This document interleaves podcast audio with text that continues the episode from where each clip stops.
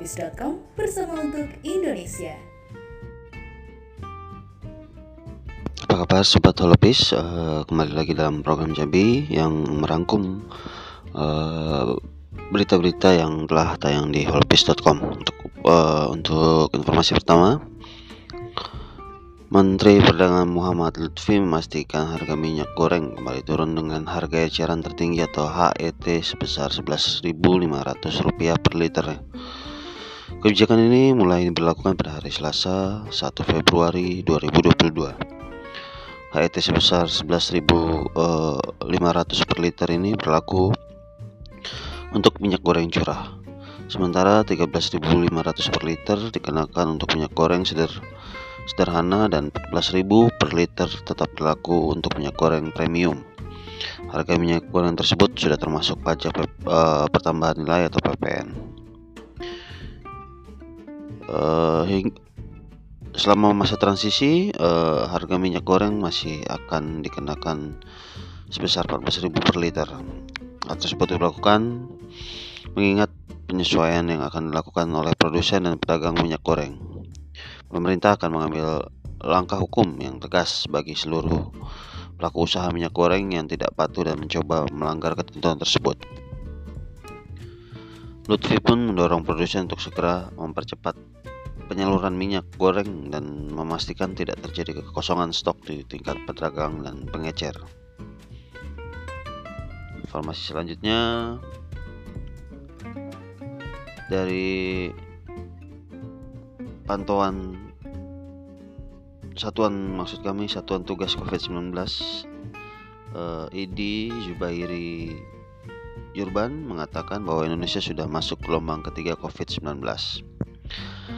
Hal ini uh, hal tersebut ditandai dengan beberapa faktor. Menurut Profesor Perry ada beberapa indikator yang menandakan Indonesia sudah masuk gelombang ketiga COVID-19. Kasus konfirmasi COVID-19 naik setiap hari. Lalu bed occupancy rate atau BOR dan positivity rate yang naik serta adanya klaster-klaster penularan corona. Meski masuki gelombang ketiga COVID-19, Profesor Berry meminta masyarakat untuk tidak panik. Demikian beberapa informasi yang dapat kami sampaikan bersama saya Ronald Petrus.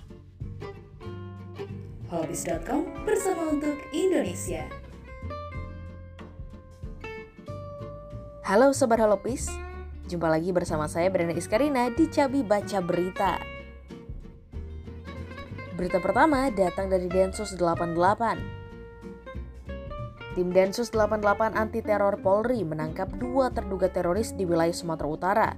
Mereka terafiliasi oleh kelompok teroris Jamaah Islamiyah atau JI.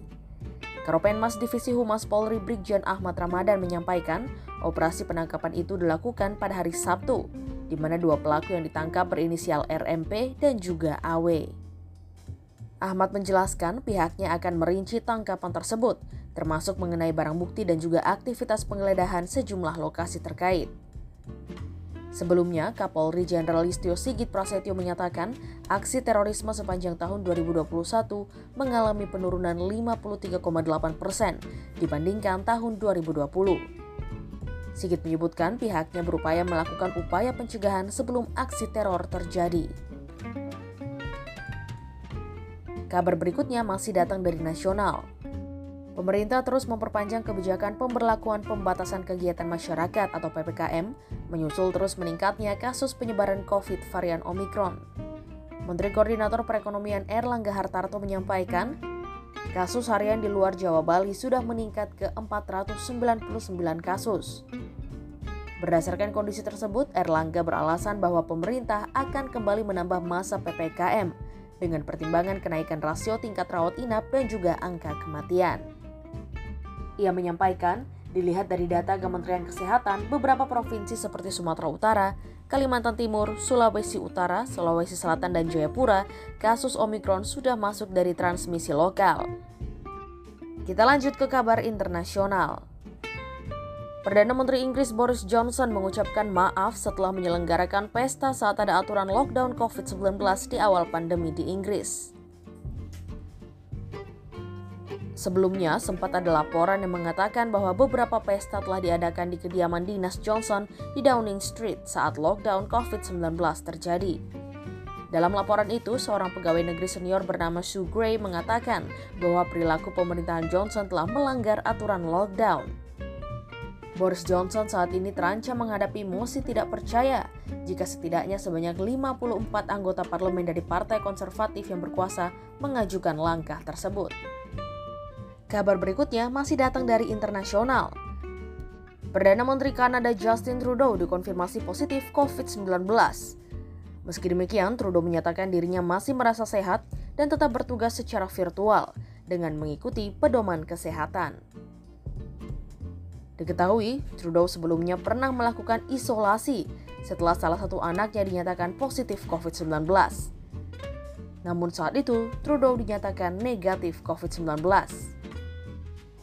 Selain itu, dalam beberapa bulan terakhir, sejumlah menteri kabinet Kanada, termasuk Menteri Luar Negeri Melanie Jolie, juga terkena COVID-19. Itu dulu Sobat Holopis, rangkuman berita dari saya pada hari ini. Sampai jumpa, salam sehat untuk kita semua dan tetap patuhi protokol kesehatan.